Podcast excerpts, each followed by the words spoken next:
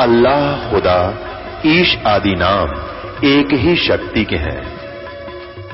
वो कैसा है, कहाँ है, कैसे मिलता है, किसने देखा है? ये प्रश्नवाचक चिन्ह पूर्ण रूप से हटाने के लिए अवश्य सुनिए जगत गुरु तत्वदर्शी संत रामपाल जी महाराज के अमृत वचन सर्व पवित्र धर्मों के पवित्र शास्त्रों के आधार पर। अब ये काल क्या कह रहा है गीता में? कि जो अन्य देवताओं की पूजा करते हैं, वो पूजा तो कर रहे हैं परमात्मा प्राप्ति के लिए। ही लेकिन उन अज्ञा, उनका वो साधना अविधि पूर्वक है। शास्त्र विधि छोड़कर मनमाना आचरण है। जिसके कारण उनको कोई लाभ नहीं होता। यही प्रमाण गीता जी अध्याय नंबर सोलह के मंत्र तेईस में कहा है। ये देखिएगा। गीता जी अध्याय नंबर सोलह और श्लोक तेईस। जो जो पुरुष शास्त्र विधि को त्याग कर, अर्थात जो अविधि पूर्वक साधना करते, जो शास्त्र विधि को त्याग कर अपनी इच्छा से मनमाना आचरण करते हैं, वह न सिद्धि को प्राप्त होते हैं, न परम गति को और न सुख को ही। अब क्या बता दिया? ये स्पष्ट कर दिया कि जो अन्य देवताओं की पूजा करते हैं, वो शास्त्र विधि त्याग का मनमानी पूजा है। शास्त्र विधि विरुद्ध मतलब अविद्यापूर्वक है। और वो साधना स्पष्ट कर दी गीता जी अध्याय नंबर सोलह के मंत्र तेईस में, कि ऐसी जो साधना करते हैं, उनको न तो कोई सुख होता है ना कोई सिद्धि प्राप्त होती है न ही उनकी परम गति होती। है अर्थात व्यर्थ। गीता जी अध्याय नंबर सत्रह के प्रथम मंत्र में अर्जुन ने प्रश्न किया कि हे कृष्ण, क्योंकि वो कृष्ण मान रहा था उसको, वास्तव में वो काल था। श्री कृष्ण नहीं थे वह श्री कृष्ण के शरीर में बोल रहा था वो काल। क्या पूछा कि हे अर्जुन, हे कृष्ण, अर्जुन पूछ रहा है कि जो शास्त्र विधि त्याग के अर्थात शास्त्र विरुद्ध साधक जो हैं, उनके कैसे स्वभाव होते हैं? अब क्या बताते इसे भी क्लियर हो जाएगा कि वो किसकी पूजा करते हैं शास्त्र विरुद्ध साधक? शास्त्र विधि विरुद्ध साधक। अब देखिए, गीता जी अध्याय नंबर अथ सप्त दसोध्याय प्रथम मंत्र। हे कृष्ण, जो मनुष्य शास्त्र विधि को त्याग कर, अर्थात मनमाना आचरण, श्रद्धा से युक्त होकर देव आदि का पूजन करते हैं, और देवताओं की पूजा करते हैं। उनकी सतिथि फिर कौन सी? सात्विक अथवा राजसिक या तामसी? अब यहाँ दूसरे मंत्र में सत्तरवें अध्याय के में उत्तर दिया है गीता ज्ञान दाता ने, मनुष्यों की वह शास्त्रीय संस्कारों से ही रहित, केवल स्वभाव से उत्पन्न, आह मन माना मनुष्यों की वह शास्त्रीय संस्कारों से रहित केवल स्वभाव से उत्पन्न, मनमानी पूजा, श्रद्धा, सात्विक और राजसी और तथा तामसी, ऐसे तीन प्रकार की होती है। उसी को मुझसे सुन क्या बताया है? ये बात सभी मनुष्यों की श्रद्धा उनके अंतकरण के अनुरूप होती है। यह पुरुष श्रद्धा में इसलिए जो पुरुष जो पुरुष जैसी श्रद्धा वाला है, स्वयं भी वह वैसा ही है। अब आगे देखिए, चार में क्या कहा है? कि जो सात्विक पुरुष हैं, ये सत्र में जाएगा, चौथा श्लोक है। सात्विक पुरुष देवों की पूजा करते हैं। जो शास्त्र विधि त्याग के मनमान्य पूजा करते हैं, जो व्यर्थ है, उनकी स्वभाव कैसा है? सात्विक पुरुष जो ठीक सी आत्मा के हैं, वो देवताओं की पूजा करते हैं। और थोड़े से निकम्मे टाइप के और राजस पुरुष, यक्ष और राक्षसों की पूजा करते हैं। उनसे भी निम्न सत्र के जो तामसी है मनुष्यों, मनुष्य वे प्रेत और भूतों की पूजा करते हैं। लेकिन है ये सारी शास्त्र विरुद्ध। पुण्यात्माओं, यदि हमारे को थोड़ा सा भी ज्ञान हो तो हम तुरंत ही उस अपनी अविद्या पूर्वक साधना को तुरंत त्याग देंगे। हमने जो भी हम कार्य करते हैं, उसको इसलिए करते हैं, उसका कोई हमें प्रतिफल अच्छा मिले। लेकिन भक्ति मार्ग में हम इतने ज़ीरो हो गए हैं कि हम भक्ति अवश्य करते हैं, पर यह नहीं पता इससे लाभ होगा या ना होगा, क्या होगा, कहाँ तक होगा, किस प्रकार की हमें उपलब्धि होगी। बस आँख मीच का मंडे रहे, हम लगे रहते हैं। तो वो साधना करना व्यर्थ है। जैसे सुबह बताया था कि अपने मार्ग पर, अपने घर को चलने से पहले रास्ते का अच्छी तरह, मार्ग का अच्छी तरह निर्णय होना चाहिए, तब तो उस पर चलने का फ़ायदा है। अन्यथा हम कुमार्ग पर जाकर के कभी अपने घर नहीं पहुँच सकेंगे। हमारा अगर सत्यलोक है। सतलोक में जाने के लिए हमें वही सुमार्ग चाहिए जो उन संतों को प्राप्त हुआ, जिन्होंने जो सतलोक में गए। जितने जो सतलोक का डंडोरा पीटने वाले राधा स्वामी पंथ और धन धन सतगुरु इन्होंने ठेका ले रखे है। और ये क्या बताते हैं कि वहाँ परमात्मा सतलोक में सतपुरुष है, चेतन ही चेतन है, वहाँ प्रकाश ही प्रकाश है, वहाँ नूर ही नूर है, और आत्मा वहाँ सतलोक में जाकर के उस नूर में समा जाती है। ऐसे समा जाती है जैसे समुद्र में बूंद समा जाती है। भले पुरुषो हम भगवान की प्राप्ति, भगवान को ढूंढ रहे हैं, परमात्मा के सारे नोमी कलेचर दे रखे हैं। और फिर कहते हैं, वहाँ भगवान है ही नहीं तो वहाँ जाकर के हम क्या करेंगे? वहाँ तो फिर हम वैसे ही लठम लट्ठा फेर रहेंगे। और वहाँ कहते हैं, लीन हो जाता है, फिर ऐसी गलती करेगा कौन? कोई किसी को कहे कि वह समुद्र में कूद जा और वहाँ लीन हो जाए उसमें।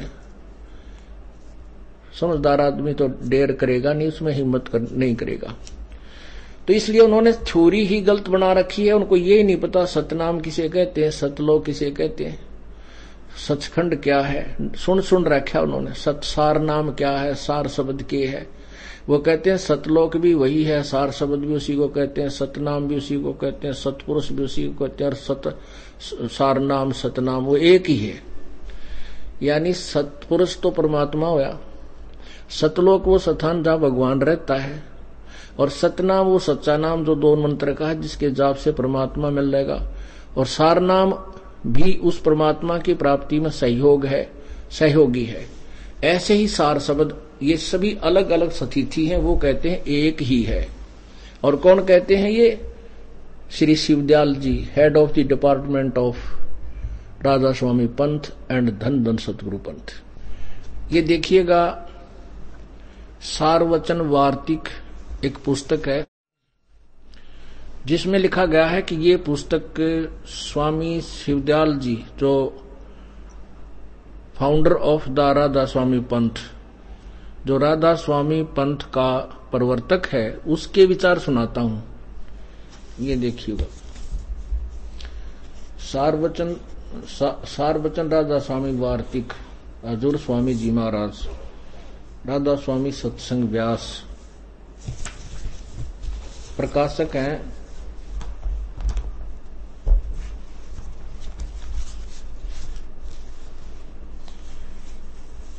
जगदीश चंद्र सेठी सेक्रेटरी राधा स्वामी व्यास, सत्संग व्यास, डेरा बाबा जयमल सिंह।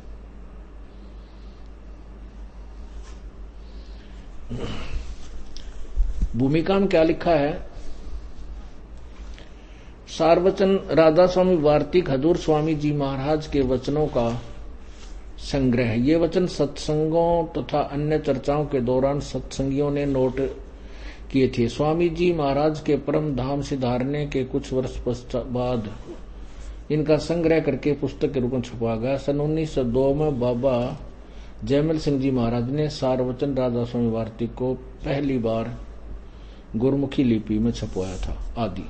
अभी राधा स्वामी शिवदयाल जी की आपको, शिवदयाल जी की थ्योरी दिखाते हैं। इनको कितना ज्ञान था। ये देखिएगा। राधा स्वामी दयाल की दया, राधा स्वामी साहेब खुलासा उपदेश हजूर स्वामी साहेब जी का, राधा स्वामी साहेब जी का। वचन यह जगत नासवान है और यह सब असबाब भी इसका नासवान है। यहाँ क्या लिखा है? सिर्फ़ काम इतना कि इंसान यानी मनुष्य अपनी सूरत यानी रूह को उसके खजाने और निकास यानी मुकाम सतनाम और राधा स्वामी में। मुकाम सथान राधा स्वामी बोला इसने। सथान राधा, सतनाम। सतनाम को सथान कहा है। सथना, सथान, मुकामन सथान, सतनाम और राधा स्वामी में पहुंचावे। ये चौदह पृष्ठ में। आगे नीचे देखो। वचन नंबर तीन में लिखा है कि जितने आचार्य और महात्मा और अवतार और पैगंबर पैगंबर हर एक मजब में हुए हैं। वे सब अपने अभ्यास के ज़ोर किसे अंतर में तरफ़ मुकाम असली के चले। पर सब के सब दूर स्थान तक नहीं पहुँचे, सो बहुत से तो मंजिल पहली पर कोई दूसरी मंजिल पर कोई बिरले ही। साध और प्रेमी मंजिल तीसरी पर पहुँचे और सिर्फ़ संत मंजिल पांचवी, यानी सतनाम पर पांचवी मंजिल सतनाम। ये सतनाम सथान बोल रहे हैं। और कोई विरले संत मंजिल आठवीं, यानी राधा स्वामी। राधा स्वामी भी सथान होगी, मंजिल, सथान, पद तक पहुँचे। इस स्थान से आगे, यानी राधा स्वामी से स्थान से आगे आदि में सुरत तंजुल यानी उतार हुआ। बस, इतने ये देखना था कि यहाँ पर राधा स्वामी को भी स्थान का है और सतनाम को भी स्थान का है। अब प्रश्न नंबर पंद्रह पे, देखो। प्रश्न नंबर पंद्रह पे, वचन नंबर चार में। अब समझना चाहिए कि राधा स्वामी पद सबसे ऊँचा मुकाम है। अरे वाह, जय हो बंदी छोड़ की राधा स्वामी को ये मुकाम स्थान कह रहे हैं? यही नाम कुल मालिक और सच्चे साहेब और सच्चे खुदा का है। कौन? राधा स्वामी। और इस मुकाम से दो स्थान नीचे सतनाम का मुकाम है। राधा स्वामी, स्थान के नीचे सतनाम सतनाम का स्थान है। और जिसको संतों ने, सतनाम को, जिसको संतों ने सतलोक, सचखंड और सारसबद और सतसबद और सतनाम और सतपुरुष करके बयान किया है। वो कर दिया गुड़ गोबर सारा ही और तेरा गजब हो। कमाल कर दिया। इसके ऊपर लाखों करोड़ों श्रद्धालु आँख नीचे बैठे इनकी थ्योरी के ऊपर। रे थरा गजब। ये गए कहा होंगे जब इनकी थ्योरी इतनी बेहुदी है खत खत बिल्कुल गलत है। राधा स्वामी को सतानवी कह है कहते ही और कुल मालिक का नाम भी। सतनाम को सतान भी कहते हैं। और यही सतपुरुष ये सतलोक ये सत, ये सचखंड ये सारनाम ये सरसार शब्द। अरे तेरा गजब हो। अब कोई कहे कि कार सड़क कार देखी है, शहर देखा है, सड़क देखी है, कहाँ देखी है? कार, सड़क को भी कार ही कहते हैं, पेट्रोल को भी कार ही कहते हैं, ड्राइवर को भी कार ही कहते हैं। तो उसने ना तो ज़िंदगी में कार देखी, ना प्रयोग की सूखे कपोड़े मार रहे तो ऐसे ये भिन्न भिन्न स्थान है भिन्न भिन्न सतिथि है भिन्न भिन्न वस्तु है, और ये कहते हैं सब एक ही है। अरे वाह! अब आपको दिखाते हैं धन धन सतगुरु वालों का एक बहुत ही सुंदर नाम लिखा है सचखंड की सड़क। अब देखो इनकी बुक ये हालत हुई पड़ी है ये भगत यहाँ ला के गिर जाए न ठा कड़ंगिया ने। क्यों ये काम तो किसी के सह को नहीं ना ये पहले पढ़ पाए ने। ये, ये इन्होंने कर रखा इनका ऐसा जो लेके गए थे श्रद्धालु। अब यहाँ हमारे पास डाल गए थे। ये है सचखंड की सड़क। ये कहाँ से छपी है?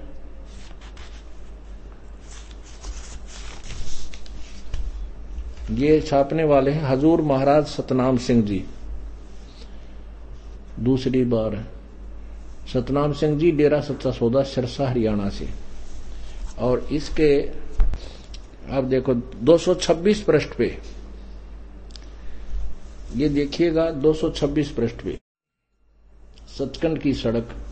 शब्द नंबर 20 का इन्होंने अनुवाद किया है। अलख अनामी आया सारे देश सारा, सारे देश छोड़ के जी छोड़ के। मैं आया तेरे तेरे लिए प्यारे देश छोड़ के। इसका कहा है? त्रिलोकी, सथूल, सूक्ष्म और कारण। तक की सारी रचना काल निरंजन की है, ने की है। संतों का देश सचखंड या सतलोक है, वही सत्य पुरुष या आदि पुरुष का स्थान है। अब यहाँ तक तो ये ठीक बोल रहे हैं, ये बाद में सुनी सुनाई। वह अजर अमर अविनाशी और सदा एक रस है। वहाँ चेतनता ही चैतन्यता है। प्रकाश ही प्रकाश है सचखंड में। नीचे के पिंड तक की कुछ कुल रचना का आदि और अंत वही है। उसी को किसको? देखो, संतों का देश सचखंड या सतलोक है। वही इस सचखंड को, यानी सतलोक को क्या कहते हैं? उसी को सतनाम सार सतशब्द और सार शब्द कहा जाता है। अरे वाह! अब सतलोक को कहते हैं, सतलोक को सतनाम सत शब्द सार शब्द, उसी को कहा जाता है।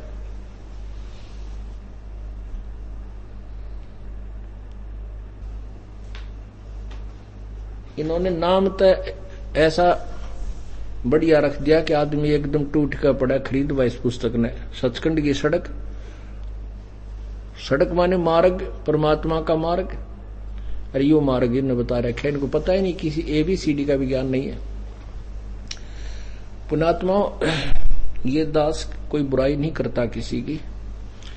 एक बहुत ही परम भलाई है ये, परोपकार है। भूले व्यक्तियों का जो जीवन बर्बाद हो रहा है, उनको सतमार्ग दिखाना और उन्हीं के शब्दों को पढ़कर सुना देना, ये कोई बुराई नहीं होती। अपनी तरफ़ से मैं कहता हूँ कि ये बदमाश हैं, गुंडे हैं, चोर चोर हैं, लुटेरे हैं, ठग हैं, नहीं। ये यहाँ तक हम नहीं बोलते, हम केवल ज्ञान को ही ज्ञान से तोलकर बताते हैं, क्योंकि हमारे सदग्रंथ या जिन संतों ने परमात्मा पाया है, उनकी वह अमृतवाणी। उससे हम वर्तमान के सब संतों के विचारों को तोलकर आपके सामने रख देते हैं, माफ़ कर देते हैं कि देखो जिन परमात्मा पाया वो ये ये थ्योरी बता रहे हैं, जिन्होंने कुछ भी नहीं पाया वो ये बता रहे हैं। तो उनके विचार अपने आप फेल हो जाते हैं और बुद्धिमान व्यक्ति अपने उस कुमार्ग को त्याग कर तुरंत आ जाते हैं, परमात्मा प्राप्ति के लिए दौड़ आते हैं। अभी आपने राधा स्वामी जी जो सतलोक का ठेका ले रहे, शिवदयाल जी से पंथ चला वो क्या कहते हैं? वही सत शब्द, वही सत सार नाम वही सतनाम। राधा स्वामी भी सथान, सतनाम भी सथान। सतपुरुष भी उस सथान को कहते हैं, सत, सार शब्द भी सतनाम को कहते हैं, सतनाम भी सार सार नाम भी सतनाम को ही कहते हैं उस सचखंड को ही कहते हैं। रत तरफ़ बलाओ यो, हे भगवान, हे परमात्मा। ये पुस्तकें पढ़ने वालों की कमी नहीं। इनकी संख्या देखी जावे कि इतनी छपवादी गिनती नहीं होती, इतनी छुप छुप कर जनता में बेच डाले हैं, बेच चुके हैं ये लोग। कई कई लाखों की संख्या में।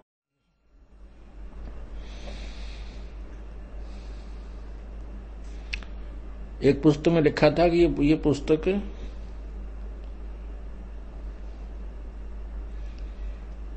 बहुत संख्या लिखी है इन्होंने।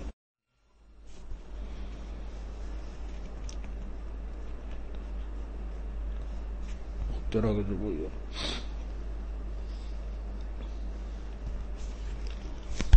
सोलहवें एडिशन में देखो क्या लिखा है। सिक्सटीन एडिशन 2003 में छपा है। इकाई, दाई, सैकड़ा, हज़ार, दस हज़ार, लाख, दस सतासी लाख, पैंसठ हज़ार, चार सौ बत्तीस। वो तेरह गजब इतने व्यक्तियों को डबो दिया इन्होंने, उल्टा ज्ञान फिट करके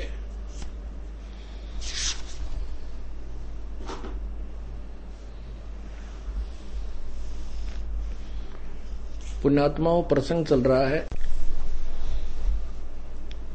कि परमात्मा का सुमार्ग कौन सा है जिससे हमें प्रभु मिले। और जिससे हम सदा के लिए जन्म मृत्यु से मोक्ष प्राप्त कर सकें। उसके विषय में ये चर्चा अर्थात ये सत्संग आपके समक्ष प्रस्तुत किया जा रहा है। इसमें साथ साथ सदग्रंथों को दिखाना अनिवार्य हो गया है क्योंकि सदग्रंथों के बिना हम निर्णय नहीं ले सकते, क्योंकि निराधार कोई वस्तु है तो उसका अस्तित्व नहीं होता। अब ये कहते हैं कि हम गीता और वेदों को नहीं मानते। हम तो संत ने जो कह दिया वो फाइनल है। ये संत ने कह रखा है इनके अडोप्टी डिपार्टमेंट ने। बताओ, इससे के फाइनल करोगे तुम? कोई सिर नहीं, कोई पैर नहीं, कोई मंत्र नहीं, कोई जाप नहीं। आँख मीच कर बैठ लो ढाई घंटा, सुबह ढाई घंटे शाम। ये कोई नई बात है? ये तो ऋषि लोग शर मार मार कर मर गए इसी तरीके से कुछ भी ना पाया उनको। हज़ारों वर्षों तक ये साधना करते रहे। कहते, नहीं, अब तो सीधे त्रिकुटी पर धान लगाते हैं। तिरकुटी तो इन्होंने ऐसा मान रखा है, जैसे बरवाड़े का बस स्टैंड, पैदल चला जा, जो पहुँच जा, साइकिल ठावर तो पहुँच गया। ऐसा थोड़ा ही है। तिरकुटी पर जाने से पहले तो बहुत कुछ बेड़ियाँ कटवानी पड़ेंगी आपने। हम काल के लोक में फंसे पड़े हैं।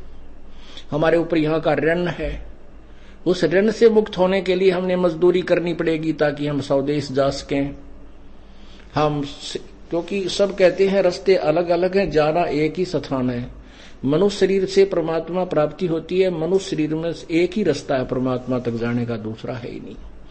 हमारी आत्मा हृदय कमल में रहती है हृदय के अंदर निवास है। इसको जो भक्ति मिलती है तो भक्ति के मार्ग से ये फिर मूल कमल में जाएगी। मूल कमल से फिर नाभि कमल ना, स्वाद चक्कर में स्वाद कमल से फिर नाभि कमल में नाभि कमल से हृदय कमल में फिर कंठ कमल में फिर त्रिकुटी पर जा सकेगा। इससे पहले हमने जो हम आपको पहला मंत्र देते हैं ब्रह्म गायत्री जाप जो है ये इन नीचे के कमलों से आपको ऋण मुक्त होने के लिए एक साधना दी जाती है, एक मजदूरी दी जाती है आपने मजदूरी करके इनका ऋण उतारना है फिर आपके कमल खिल जाएँगे, आपका रास्ता साफ़ हो जाएगा, आपके ऊपर ऋण नहीं होगा, तब आप त्रिकुटी पर जाओगे। और त्रिकुटी पर पहुँचने के लिए आपको सतनाम की आवश्यकता पड़ेगी। सतनाम दो मंत्र का होता है। एक ओम मंत्र है, दूसरा एक सांकेतिक तत्व मंत्र है। उस, उससे ही ये जीव मोक्ष होगा प्राप्त मोक्ष को प्राप्ति करेगा। परमात्मा कहते हैं, वेद पढ़े पर भेद न जान ये बाचे पुराण अठारह। अब ये जैसे गुरु नानक देव जी को परमात्मा मिले, गुरु नानक देव जी ने अपने अमृत वाणी में वही वही नाम, वही मंत्र बताया है, सतनाम, जो दो अक्षर का है। उसके विषय में स्पष्ट भी लिखा है, लेकिन ये समझ नहीं सके राजा स्वामी वाले। ये स्वयं उसका वर्णन भी कर रहे हैं। उनको आप मालूम नहीं, ये लाल है, ये क्या है, ये देखो। संत मत प्रकाश, भाग चार राधा स्वामी सत्संग व्यास।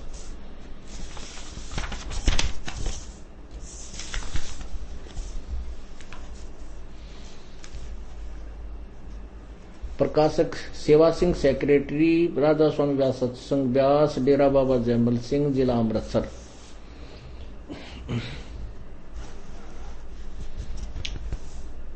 अब इसके 261 पृष्ठ पे आपको दिखाते हैं कितना निर्मल ज्ञान है। और इन्होंने उसका पता ही नहीं, खुद वर्णन भी कर रहे हैं।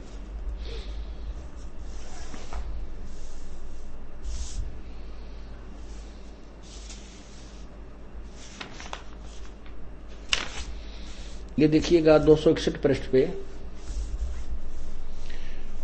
अक्सर रूप निखरती चाली छोड़ दिया ये देश बिगाना। यह संसार क्षर और अक्षर है, यह ब्रह्म है, वह ब्रह्म है और निअक्षर पार ब्रह्म है। जब ये जब से यह संसार बना, हम इस महल दुनिया में गुजारा करते आ रहे हैं। किंतु अब गुरु की कृपा से आत्मा इस महल को छोड़कर सतलोक को जा रही है। गुरु ग्रंथ साहिब में बड़े गहरे और गुप्त रहस्य हैं। एक स्थान पर आता है, बावन अक्षर लोक त्रिभ है, सब कछु इन ही माही। ए ए अक्षर खिर जाएँगे वो अक्षर इन नाही। बावन अक्षर संस्कृत भाषा के शायद ही कोई ऐसी भाषा हो जिसके बावन अक्षर हो। इस पर संसार का सारा मामला बावन अक्षरों में आ जाता है। पिंड, अंड का हाल तो बावन अक्षरों में आ गया। आगे दो अक्षर और हैं जो पार ब्रह्म है। उसके विषय में ग्रंथ साहिब में लिखा है, सोई गुरु पूरा कहावे, दो अक्षर का भेद बतावे, एक छुड़ावे, एक लखावे तो प्राणी निज घर को जावे। सोई गुरु पूरा कहावे, दो अक्षर का भेद बतावे। अब देखना पुणात्मा ये दो अक्षर कौन से? आगे इन्होंने लिख भी रखा है। यही दो वास्तविक मंत्रों के विषय में इन्होंने लिखा भी है। लेकिन ये स्वयं परिचित नहीं और देते कुछ, युवा बाई कुछ और नाम देते हैं। या देखो। सोई गुरु पूरा कहावे, दो अक्षर का भेद बतावे, एक छुड़ावे, एक लखावे तो प्राणी निज घर को पावे। फिर कहते हैं, जे तू पढ़िया, जे तू पढ़िया पंडित बिना दो अख, दो अक्षर दो नावा, परमत नानक एक लंघावे जे कर सत समावा। अब देखो, क्या कहते हैं, गुरु ग्रंथ साहिब में लिखा है कि अगर तू उन दो अखरों के बिना इन दो नावों को नहीं पढ़ पाया, पंडित, विद्वान तो तेरा पढ़ना व्यर्थ है। और परमत नानक, एक लंघाए एक लंघाए जे कर सत समावा। यानी एक और मंत्र है, इन दो से न्यारा जो सार नाम है, वो वो पूर्ण पार करेगा। इसका ये कथन है।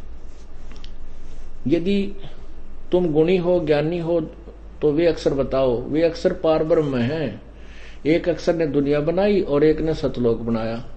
यही कबीर साहब कहते हैं। कह कह कबीर अक्षर दो भाग, होगा खसम, तलेगा राख। अब देखो।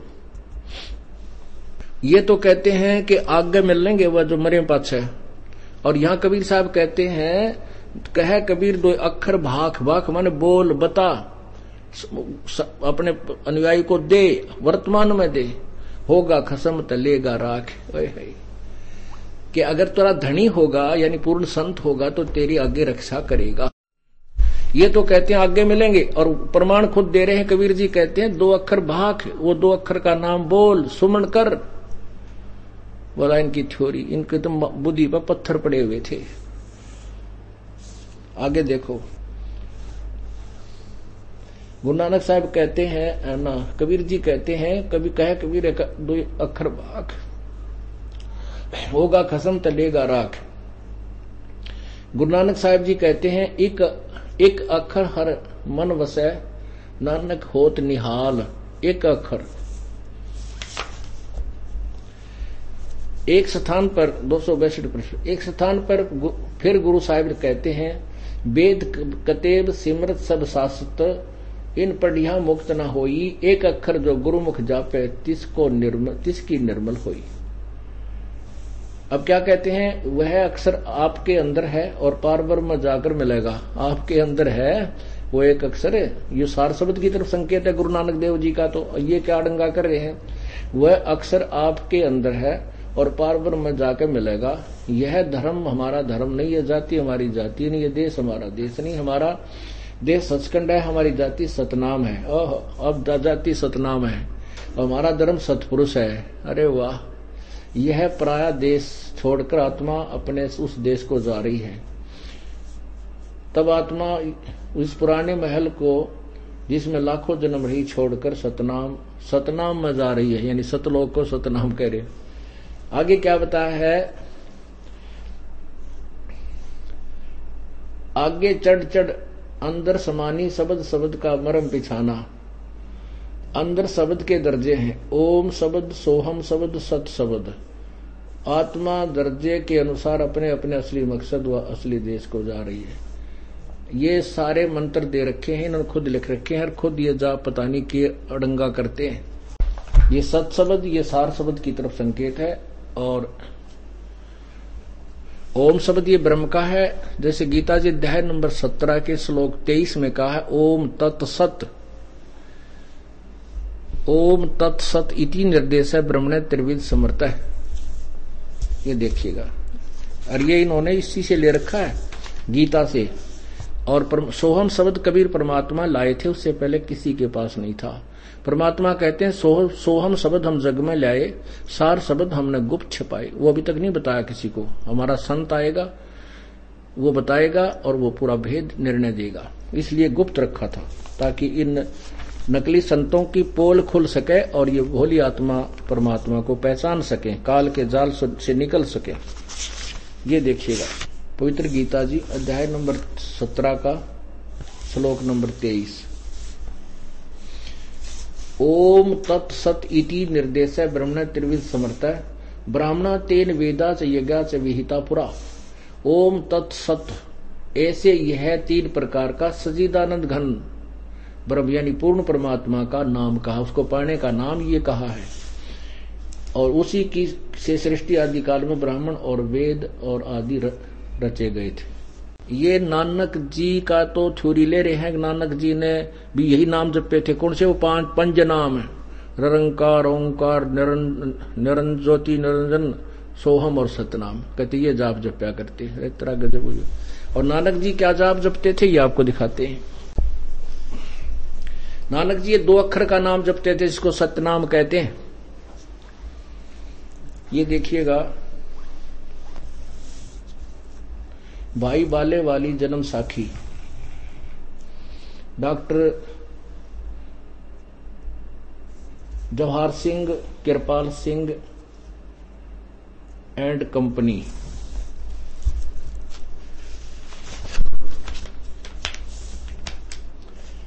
ई जन्म साखी अज तक छप चकिया चुकिया नाल वड्डी ਵੱਡੀ ਹੈ ਸਭ ਤੋਂ ਵੱਡੀ ਤੇ ਪੁਰਾਤਨ ਹੈ भाई बाले वाली जन्म साखी श्री गुरु नानक देव जी दी अब इसके हम आगे चलते हैं प्रश्न नंबर पांच पांच सौ सैतालीस पर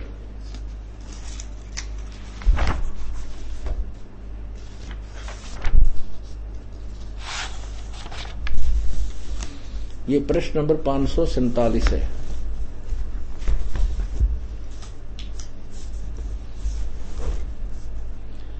ये पाँच है।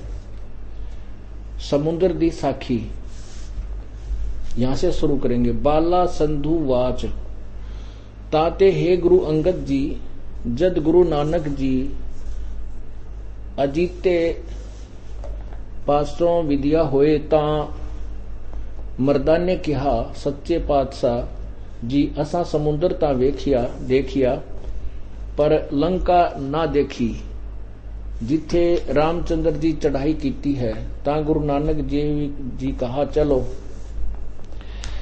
भाई बाला ते मरदाना तुहानो रंज नहीं करना आखी मीटो ते आखी मीट के खोलिया ता समुद्र दे कंडे जाई खड़े होए ते आखन लगे बाला ते मरदाना मेरे पीछे पीछे चलो चले आओ मुखों वाहिगुरु वाहिगुरु कर दे आओ ते आगे आगे गुरु जी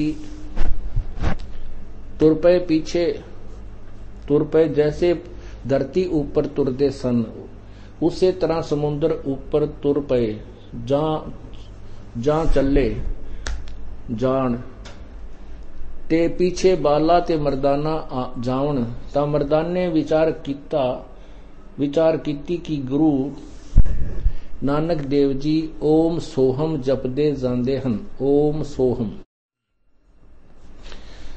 ता मरदाना भी ओम सोहम जपन लगा लगा जपन ते लगा गोते खावन ता गुरु नानक जी देखन देखन तो मरदाना गोते खांदा है ता गुरु जी कहा मरदाना गुरु जी दी करनी वल नहीं देखना गुरु दे वसन वचना पर चलना। चाहिए तू मर्दाना ओहे आख जो असा आख्या है, ता मर्दाना फेर लगा वाहे गुरु वाहे गुरु कहन ता फिर चल, जल ऊपर उसे तरह तुरन लगा, जैसे पहले चलता था। पुणात्मा विचार करना आप गहराई से, अपना कल्याण करवाओ। ये है दो अक्षर का नाम वो।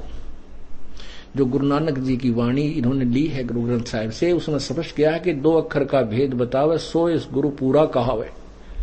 इससे सिद्ध है कि ये गुरु ये पूरे नहीं थे। इति सिद्धम। यही कहना चाहता है दास कि आप तत्व ज्ञान रूपी तराजू में सब न तोल के दिखा दूँगा। फिर आपकी मर्ज़ी सौदा करियो या ना करियो। अब हम आपको ये बताया जा रहा है कि ब्रह्मा, विष्णु, महेश भी पूजा के योग नहीं है।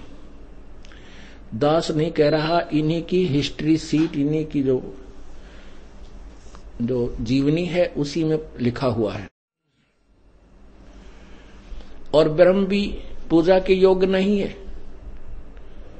क्योंकि गीता जी अध्याय नंबर 18 के श्लोक बैसठ में खुद गीता ज्ञान दाता कहता है कि तू सर्वभाव से उस परमेश्वर की शरण में जा, जिसकी कृपा से तू परम शांति और सचखंड को प्राप्त होगा। उसके लिए गीता जी अध्याय नंबर चार के श्लोक चौतीस में कहा है कि उस तत्व ज्ञान को समझ, जिसके विषय में गीता अध्याय नंबर चार के श्लोक बत्तीस में प्रमाण दिया है कि उस पूर्ण परमात्मा ने अपने मुख, मुखारविंद से, अपने मुख कमल से अपनी अमृतवाणी में जो वर्णन किया है, पूरे सभी तरह के ज्ञान दिए हैं, जो गलत ज्ञान है, जो साधना ठीक नहीं, उनका भी विवेचन बड़े अच्छी तरह दिया है।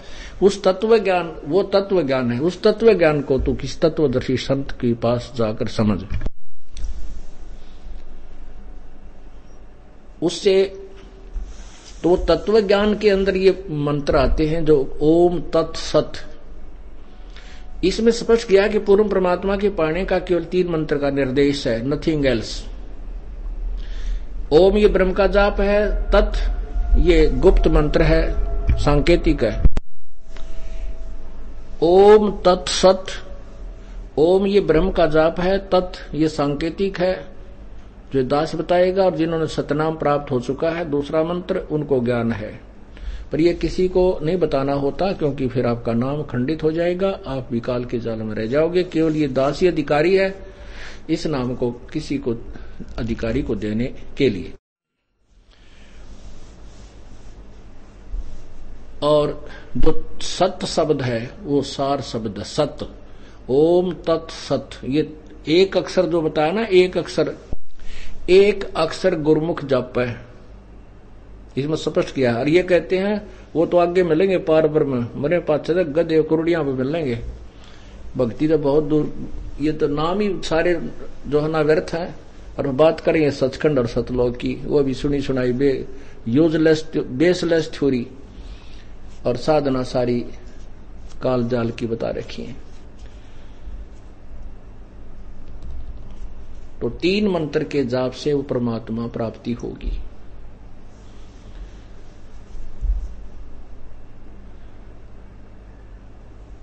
वो तीन मंत्र का जाप परमात्मा ने कहा था धर्मदास को। धर्मदास तो लाख दोहाई, ये सार शब्द कहीं बार ना चाहिए ये जो सत शब्द जिसके विषय में कहा है, ये किसी को नहीं बताना। कब तक जब तक बिचली पीढ़ी ना आ जावे। अब ये वर्तमान में बिचली पीढ़ी है। प्रारंभ में कलयुग की पहली पीढ़ी थी जब परमात्मा स्वयं आए थे।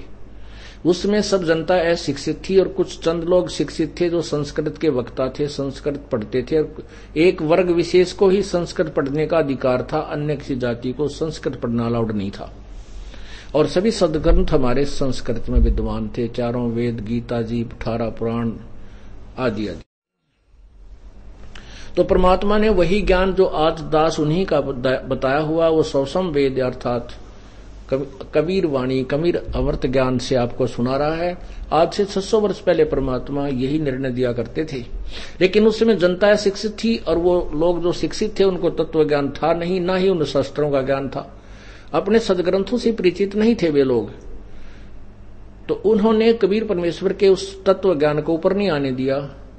और हमने यही मान लिया उस समय कि हमारे गुरु जी सतगुरु, कबीर जी अशिक्षित हैं और ये पंडित लोग संस्कृत के जानने वाले हैं और सदग्रंथ संस्कृत में है। ये सही कह रहे होंगे। कबीर जी का ज्ञान गलत ही होगा। हमने ये हमने ये मान लेना भी स्वाभाविक था क्योंकि हम अशिक्षित थे। अब हम शिक्षित हो गए। अब आपको थोड़ा सा कबीर पंथ के बारे में बताते हैं। कबीर पंथ कितना गिरावट में आ चुका है। कबीर पंथ अद यदि एक इस तत्व ज्ञान को समझ के कबीर पंथ वाले भक्त आत्मा जो इसमें उड़जे पड़े हैं नकली संतों और महंतों के पास तो कबीर पंथ के इतने संख्या है, मेरे ख्याल में ये राधा स्वामी की भी नहीं है।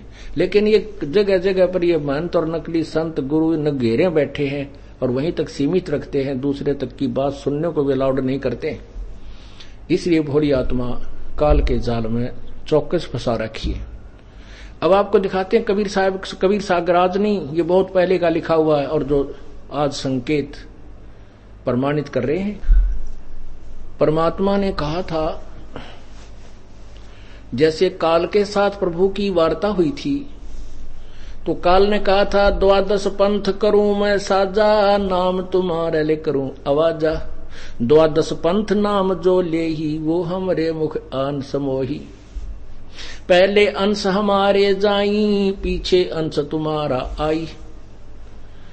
काल ने कहा था कि जा, जोगजीत बेसिक संसार में तेरे नाम ते, कबीर नाम ते बारह पंथ चला दूँगा। और सब नकली पंथ होंगे, जो उन बारह पंथों में नाम ले ले रखा होगा, वो मेरे मुख में समा जाएँगे, मेरे पास ही रहेंगे। परमात्मा ने कहा था कि कोई बात नहीं हम बारहवें पंथ में स्वयं ही आएँगे। बारहवा पंथ कौन सा है? गरीबदास पंथ में। पुण्यात्माओं, ये ना समझना कि ये दास अपनी फोकट महिमा बनाना चाहता है, या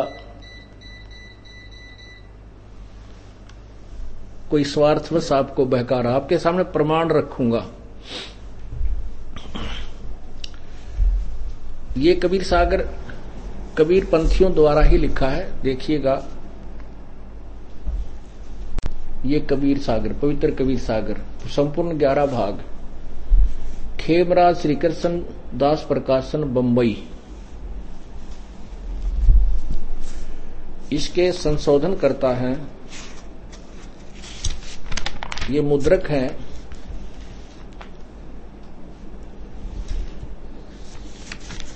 प्रथम खंड। कबीरपंथी भारत पथिक स्वामी युगलानंद बिहारी द्वारा कृत मुद्रक है प्रकाशक खेमरा श्री कृष्णदास अध्यक्ष श्री वेंकटेश्वर प्रेस, खेमरा श्री कृष्णदास मार्ग, मुंबई। अब इसमें पहले तो आपको दिखाते हैं कि बारह पंथ कौन कौन से हैं। विद प्रमाण दिखाएँगे, आप देखिएगा।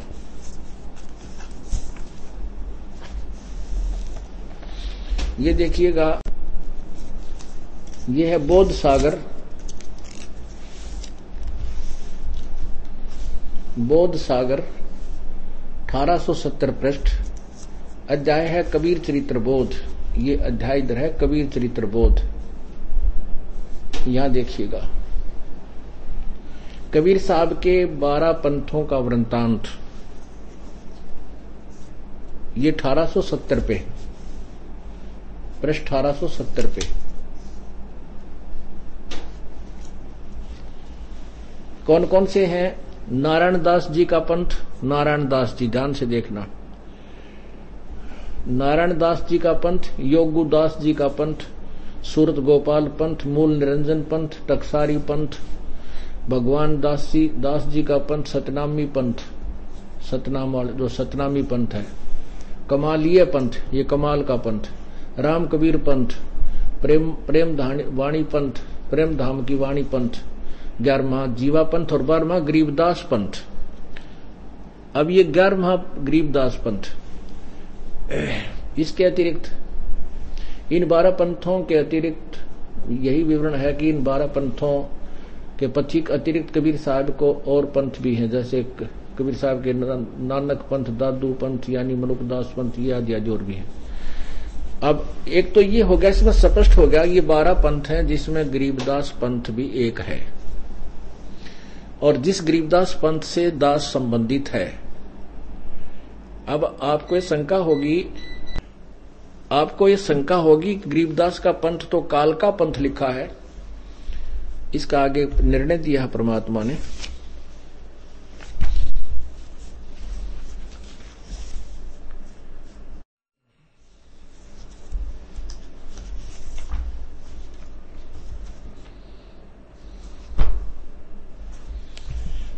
अब देखिएगा, दो जगह लिखा है, अब कबीर बानी ये अध्याय है कबीर बानी बोध सागर, कबीर सागर में ही। प्रश्न नंबर 136 पे। द्वादश पंथ चलो सो भेद। द्वादश पंथ काल फुरमाना। परमात्मा की वाणी लिखी है इन्होंने कि बारह पंथों में काल का फुरमान नाम होगा। द्वादश पंथ काल फुरमाना, भूले जीव न जाए ठिकाना इन बारह पंथों के भूले हुए जीव ठिकाने यानी सतलोक नहीं जा सकते। ताते आगम कह हम राखा वन समारा चूड़ा चूड़ामणि शाखा अब ये इन्होंने यहाँ चूड़ामणि जो है, ये धर्मदास जी के पुत्र थे दूसरे, पहले नारायण दास थे। नारायण दास तो धर्मदास जी से विमुख हो चुका था, पहले ही विमुख हो गया था। तो एक नंबर में चूड़ामणि वाला पंथ है यहाँ स्पष्ट लिखा है, चूड़ामणि। अब ये प्रथम लिखा है, जग में जागू भरमावे, यानी उसी से संबंधित है ये। ये जो, ये देखिएगा, ये 1870 वाला है ये नारायण दास की जगह यहाँ चूड़ामणि आना चाहिए। गलती इन्होंने जानबूझ के थोड़ा सा फेरबदल किया। यागुदास दूसरा पंथ। यहाँ पर लिखा है, प्रथम जग में जागू भरमावे वही के ने लिखा वाणी में। यहाँ सीधे लिखे हैं। योगदास कहो चाहे जागू पंथ हो, यागो जोगदास पंथ। सूरत गोपाल पंथ। फिर तीसरा है, दूसरा है, सूरत गोपाल होई, दूसरा। और तीसरा मूल निरंजन बाणी इसमें देख लो। मूल निरंजन पंथ, यानी मूल निरंजन बाणी टकसारी पंथ, भगवान पंथ, सतनामी पंथ, ये सारे यही लिखा है। फिर है चौथा टकसार, भेद वाला टकसारी पंथ। फिर फिर है ये छठा, पांचवा है, पांचवा बीज को लेखा। ये पांचवा जो इसमें लिखा है इसमें जो छठा है, भगवान दास वाला। और फिर सतनामी पंथ, जीव, जीवा पंथ, इस तरह। तो अब ये बारहवा पंथ है आगे चल के देखना। ये दसवां भेद परम धाम की बानी ये परम धाम की बानी ये प्रेम धाम की बानी दसवा, ये लिखा है प्रेम धाम की बानी अब साखी भाव प्रेम उपजावे, ब्रह्म ज्ञान की राह चलावे तिन में अंश वंश अधिकारा, तीन में से जो शब्द होए निर्धारा। इनमें निराधार शब्द नाम आगे देखियो। संवत सत्रह सो पचहत्तर होई ताजन प्रेम प्रगटे जग सोई। ये मिसप्रिंट है, पचहत्तर, यहाँ पर चौहत्तर होना चाहिए। सिर्फ़ लिखने का अंतर है। आगे देखना। संवत सत्रह सत्रह से पचहत्तर सोई तादिन प्रेम प्रगटे जग सोई। ये गरीबदास पंथ के विषय में चल रहा है। आज्ञा रहे ब्रह्म बोध लावे कोली चमार सब के घर खावे साखी हमारा ले जीव समझावे असंग जन्म ठोड़ नहीं पावे। बर में पंथ प्रगट है बाणी। ये जो ऊपर बार में पंथ को बताया है उसमें मेरी बाणी प्रगट होएगी। बार में पंथ प्रगट है, है बाणी शब्द हमारे की निर्णय ठानी। अस्थिर ग्रम का मरम न पावे ये बारह पंथ हम ही को धावे कहते हैं बारह पंथ हम ही चलावे। कबीर परमेश्वर कहते हैं, उस बारहवें पंथ में गरीबदास वाले पंथ में, क्योंकि बारहवा पंथ गरीबदास का पंथ, इन्होंने स्वयं लिखा है, ये देखिए यहाँ पर। कबीर सागर, कबीर चरित्र बोध, पृष्ठ नंबर अठारह ये बारहवा पंथ गरीबदास पंथ है। यहाँ देखिए। ये पृष्ठ कबीर बानी, कबीर वाणी में लिखा है पृष्ठ एक सौ सैतीस, छत्तीस सैतीस पे। क्या लिखा है कि बर में पंथ प्रगट है वाणी। बर में पंथ में मेरी महिमा की वाणी प्रगट होगी गरीबदास जी ने कबीर साहब की बहुत कलम तोड़ महिमा कर लिख रखी है। बर में पंथ प्रगट है वाणी, शब्द हमारे की निर्णय ठानी और अस्थिर गर्भ का अय हय स्थिर गर्भ का मरम न पावे, ये बारह पंथ हम ही को धावे। फिर कहते हैं बर में पंथ में हम ही चल आवे। कबीर परमेश्वर खुद कह रहे हैं बर में पंथ में हम ही चल आवे, सब पंथ मेट एक ही पंथ चलावे आगे देखना अय हय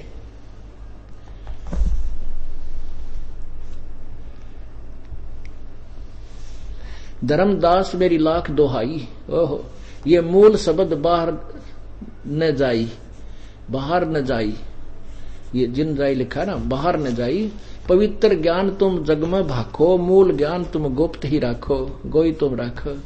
मेरी महिमा गाते रहो परंतु ये तत्व ज्ञान जो ये दास रामपाल दास अब बता रहा है ये छुपा के रखना था अभी तक। इसलिए किसी भी कबीर पंथी या किसी संत के पास ये उपलब्ध नहीं है। धर्मदास को कसम खवा दी थी प्रभु ने कि तू ये मूल ज्ञान भी मत बताना। सा, सार शब्द तो बताना ही बताना नहीं। ये तत्व ज्ञान भी ना बताना तो अपने वंशजों को भी मत बताना। नहीं तो काल के दूतों के हाथ पड़ जाएँगे, ये जो का तो ज्ञान। जब हमारा समय आएगा इस जनता अपने भक्तों को समझाने का तो वो सब एक जैसा ज्ञान बोलते मा पाओगे तो हम भिन्नता नहीं कर सकेंगे। और भोली आत्मा हमें पहचान नहीं सकेंगी। कबीर साहब कहते बारहवें पंथ में हम ही आए। आएँगे। परमात्मा ने दास भेज दिया, आप आओ चाहे अपना कोई रिप्रेजेंटेटिव भेज दे भगवान ने अपनी शक्ति से काम करना ही है। ये देखो धर्मदास मेरी लाख दोहाई मूल शब्द मूल शब्द बाहर ना जाई। पवित्र ज्ञान तुम जग में भाखो ये मूल शब्द है सार शब्द की तरफ़ संकेत है। मूल ज्ञान कहते हैं पवित्र ज्ञान मेरी महिमा तो गा जग, जग, जगत में कहता रहे लेकिन ये तत्व ज्ञान मूल ज्ञान को गुप्त रखो। मूल ज्ञान जो बाहर पर ही बिचली पीढ़ी हंस वंश हंस नहीं तेरही, और तैतीस अरब ज्ञान हम भाखा, ये तत्व ज्ञान, मूल ज्ञान हम गोय हम राखा। गोय माने गुप्त। मूल ज्ञान तुम तब तक छिपाई, जब लग द्वादश पंथ मिट जाई। बोलो सतगुरुदेव की जय। अब स्पष्ट कर दिया कि इस तत्व ज्ञान को भी और सार शब्द को भी तो तब तक छुपा के रखना, जब तक ये बारह पंथ मिटना। अब ये मिट चुके हैं।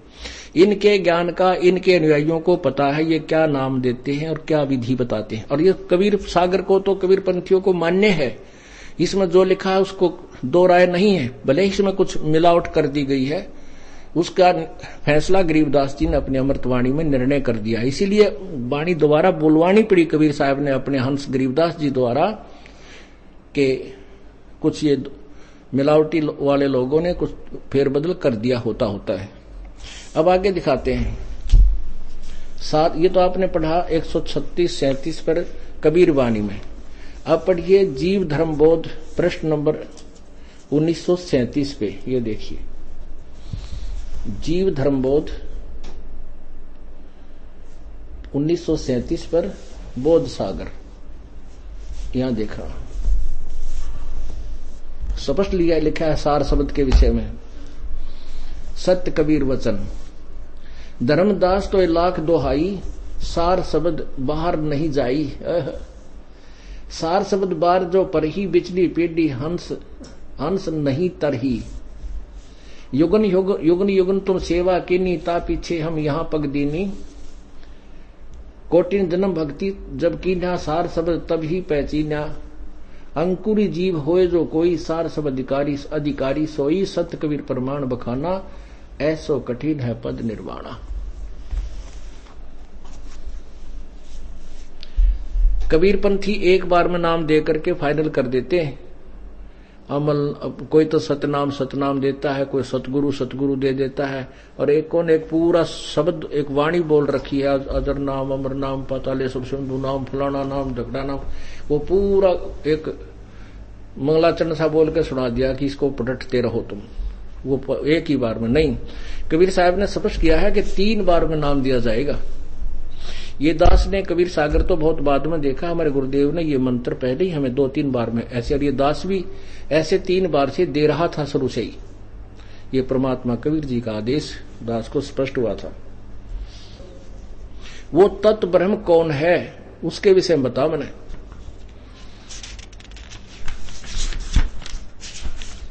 ये देखिएगा गीता जी अध्याय नंबर अध्याय नंबर सात। और श्लोक नंबर ये उनतीस। इसमें लिखा है जरामरण मोक्षाय जरामरण मोक्षाय माम आश्रित यतंती ये ते ब्रह्म तत्व विदु, तत् ब्रह्म ब्रह्म तत् तत् ब्रह्म, विदु कृच्छनम अध्यात्म, कर्म च अखिलम। इसका अर्थ क्या है कि जो जो मेरे शरण होकर जरा और मोक्षण से छूटने के लिए प्रयत्न यत्न करते हैं वे उस ब्रह्म को ये तत्व उस तत्व ब्रह्म तत्व ब्रह्म उस ब्रह्म को यानी उस, रब को पूर्ण पूर्ण संपूर्ण अध्यात्म को तथा तो संपूर्ण कर्मों को जानते हैं। इसमें आठवें अध्याय के प्रथम मंत्र में अर्जुन ने पूछा किम तत्व ब्रह्म? ओह किम तत्व ब्रह्म? वो तत्व ब्रह्म है क्या? और तीस में अध्याय उसने कहा तो अध्यात्म और कर्म, किम अध्यात्म, किम कर्म पुरुषोत्तम, अधिभूत च किम प्रोक्त, अधिदेवम किम उच्चते इसका उत्तर आठवें अध्याय के तीसरे मंत्र में दिया है। अध्याय नंबर आठ के मंत्र तीन में। गीता ज्ञानदाता कहता है अक्षरम ब्रह्म परमम वह परम अक्षर ब्रह्म है। वह परम अक्षर ब्रह्म है। अब इसका परम अक्षर ब्रह्म और क्षर ब्रह्म और अक्षर ब्रह्म, इनके विषय में भी आपको यही निर्णय दिया जाएगा पवित्र गीता जी में। गीता जी अध्याय नंबर पंद्रह का, अध्याय नंबर पंद्रह का, श्लोक नंबर सोलह और सत्रह में, ये सोलह है। इसमें लिखा कि दिवौ, इमौ पुरुषव लोके छर अक्षर, एवं छर सर्वाणी भूतानी कटुष्ट अक्षर उच्चते दिवौ इमो पुरुषो लोके। क्षर पुरुष क्षर ब्रह्म कहो चाहे क्षर पुरुष कहो। क्षर अक्षर ब्रह्म कहो चाहे अक्षर पुरुष कहो। ये क्षर ब्रह्म ये अक्षर ब्रह्म। क्षर पुरुष अक्षर पुरुष। ये दो भगवान हैं। इस संसार में नासवान और विनाशी भी दो पर, ये दो प्रकार के पुरुष यानी भगवान हैं प्रभु हैं। ये क्षर नासवान छर पुरुष अक्षर पुरुष। छर ब्रह्म अक्षर ब्रह्म। दो भगवान हैं और संपूर्ण प्राणी भूत प्राणियों के शरीर तो नासवान है और जीवात्मा अविनाशी कहा जाता है। अब लिखा ये दो ऊपर क्षर ब्रह्म और अक्षर ब्रह्म ये तीसरा हो परम अक्षर ब्रह्म सत्रहवें में कहा कि उत्तम पुरुष है तू अन्य है। उत्तम पुरुष पुरुष यानी पुरुषोत्तम यानी सच्चा भगवान सत, उत्तम पुरुष परमात्मा तो इन ऊपर वालों से कोई अन्य ही है और ही है। उत्तम पुरुष है तो अन्य परमात्मा इति उदारत है। यह लोक तरम विवर्ती अवैश्वर है। वो अविनाशी परमात्मा है। उत्तम पुरुष तो अन्य ही है। ऊपर वालों से कोई और है जो तीनों लोकों प्रवेश करके सबका धारण पोषण करता है। अविनाशी परमेश्वर परमात्मा इस प्रकार कहा गया है। जैसे आपने सुबह के सत्संग में सुना था, गीता जी अध्याय नंबर पंद्रह के श्लोक नंबर एक में, ऊर्धव मूल अध शाखम ऊर्धव मूलम अध शाखम ये पंद्रमा अध्याय, फिर देखिए। पंद्रहवें अध्याय का प्रथम श्लोक। ये है अथ पंचदशो अध्याय। पंद्रमा अध्याय। प्रथम मंत्र में लिखा है, ऊर्धव मूलम अध शाखम अश्वथम प्राहु अवम छंदासी यस्य प्रणानी ये तम वेद स वेदवित। इसका क्या अर्थ है कि ऊपर को मूल जड़ वाला अध नीचे को शाखा वाला ये पीपल का अविनाशी पीपल पीपल के पेड़ यानी उल्टे लटके संसार रूपी वृक्ष अविनाशी कहा गया है।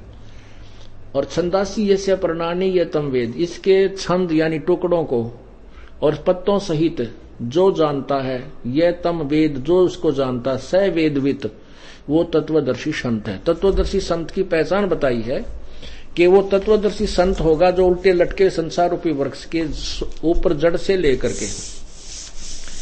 और तना क्या है? सभी अंगों को, सभी विभागों को बता देगा, भागों को। तना क्या है? उसकी डार क्या है?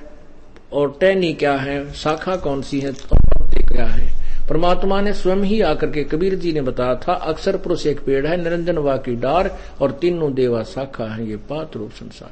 परमात्मा स्वयं तत्वदर्शी संत की भूमिका भी करके गए, अपना ज्ञान प्रचार भी कर गए और स्वयं परमात्मा की भूमिका भी वो पृथ्वी पर रहकर भी सतलोक में दो रूप धार करके कर गई।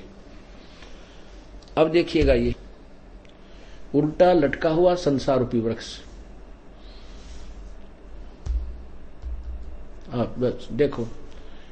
ये देखो, ये ऊर्ध मूलम ऊपर को इन्होंने इन्होंने खुद अनुवाद किया है, देखिएगा। ये पंद्रह में जाएगा, प्रथम श्लोक, आदि पुरुष परमेश्वर मूल वाले। ओहो, आदि पुरुष, यानी गीता ज्ञान दाता तो बोल ही रहा, गीता ज्ञान दाता से अन्य कोई आदि पुरुष, सबसे पहला परमेश्वर परमात्मा, वो तो जड़ है। और अधय शाखम, नीचे को शाखा, इन्होंने अनुवाद गलत किया है। अधय माने नीचे, शाखा माने शाखा। ये न ब्रह्मा मुख शाखा वाले नहीं, ये देखिए, इन्हीं के द्वारा दूसरे मंत्र श्लोक में क्या अनुवाद किया? अधय माने नीचे अधय माने नीचे। अब यहाँ भी नीचे लिख ले हम। अधय शाखम, नीचे को शाखा वाला, क्योंकि पेड़ का ज़िक्र है। ऊपर को मूल वाला, नीचे को ऊपर, पूर्ण परमात्मा रूपी मूल वाला, नीचे को तीनों गुण रूपी शाखा वाला। वास्तविकता इसका अर्थ ये है। संसार रूपी पीपल के वृक्ष को अविनाशी कहते हैं वेद जिसके पत्ते कहे गए हैं, और यह उस संसार वृक्ष को, संसार वृक्ष को जो पुरुष मूल सहित तत्व से जानता है, वह वेद के तात्पर्य को जानने वाला है।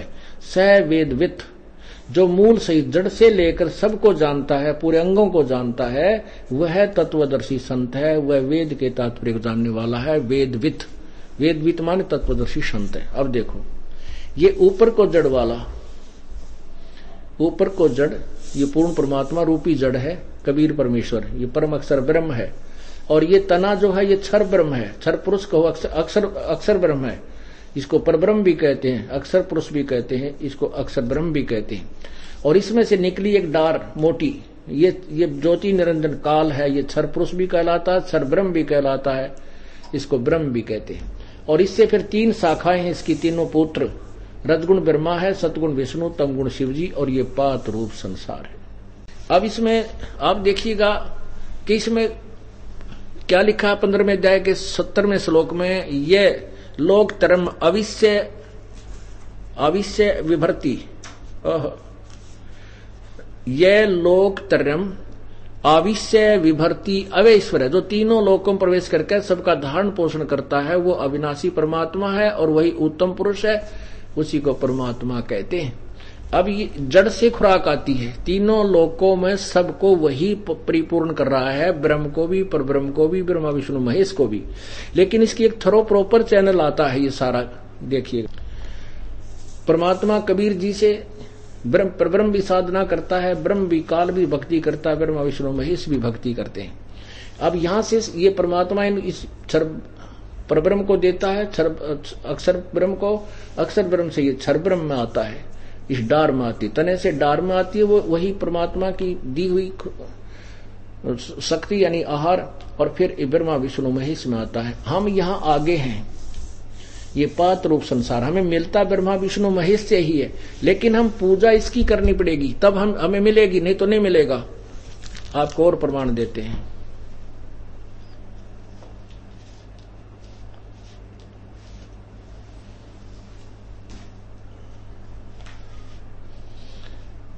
अब कई नादान व्यक्ति कहते हैं कि ये तो संत जो है रामपाल, ब्रह्मा, विष्णु, महेश की पूजा को मना करता है। कभी नहीं।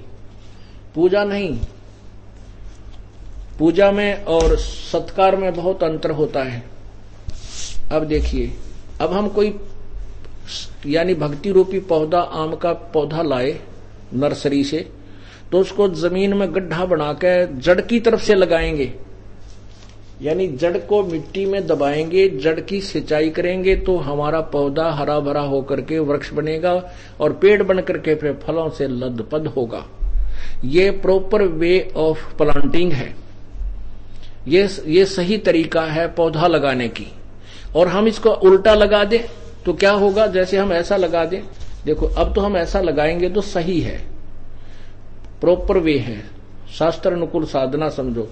और हम, यदि हम इसको ऐसे लगा दें, यानी जड़ को ऊपर कर दें और मिट्टी में, गमले में या नीचे गड्ढे में तीनों देवताओं को गाड़ कर उसकी पूजा करने लग जाए, क्या होगा? ये पूरा पेड़ सूख जाएगा, ये पौधा नष्ट हो जाएगा।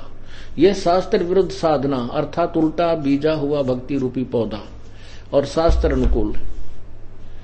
अब हम पूजा तो करेंगे इस कबीर परमेश्वर की। फिर हमारे शुभ संस्कार बनेंगे भक्ति अनुकूल साधना से। फिर ये खुराक जाएगी पर, ब्रह्म पर ब्रह्म से जाएगी ब्रह्म ब्रह्म से जाएगी ब्रह्मा विष्णु महेश में और फिर हमें मिलेगी। तो इस पौधे की एक पेड़ की टहनियों को काटने के लिए कोई नहीं कह सकता। लेकिन टहनियों की पूजा करने को, इनकी सिंचाई करने को मना किया जाता है, ना कि इनको तोड़कर फेंकने के लिए कहा जाता है। ब्रह्मा, विष्णु, महेश को दूर फेंकने का नहीं कहा जाता, लेकिन वे ऑफ़ वर्शिप चेंज करना है, जैसे हम ऐसे कर रहे हैं। अब शास्त्र विरुद्ध साधना ये है। ये है। हम ऐसा कर रहे हैं। दास कहता है, ऐसा नहीं, ऐसा करो। पौधा वही है, अंग वही है, ब्रह्मा, विष्णु, महेश वही है।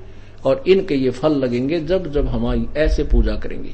तो ये साधना दास बताता है, इसको अनजान लोग जो सुनते नहीं, सुना सुनाए जो जिनकी रोजी रोटी अब समाप्त होने जा रही है, जिनके धंधे बंद हो रहे हैं, जिन्होंने धर्म की आड़ पर लोगों को लूट रखा है, भ्रमित कर रखा है, अपने, उनके चंदा लेकर के उनसे अपना जो है, मौज मस्ती मारते हैं। उनके पैरों के तले की ज़मीन खिसक रही है और वही हमारे विरोध जनता को विरुद्ध करके हमारी दुष्प्रचार करते हैं, वो तो गंदा है, गुंडा है, ऐसे करता है, क्योंकि उनका ज्ञान खत्म हो गया। उनके पास और तो कुछ बात रही नहीं, ये बकवाद आ गई।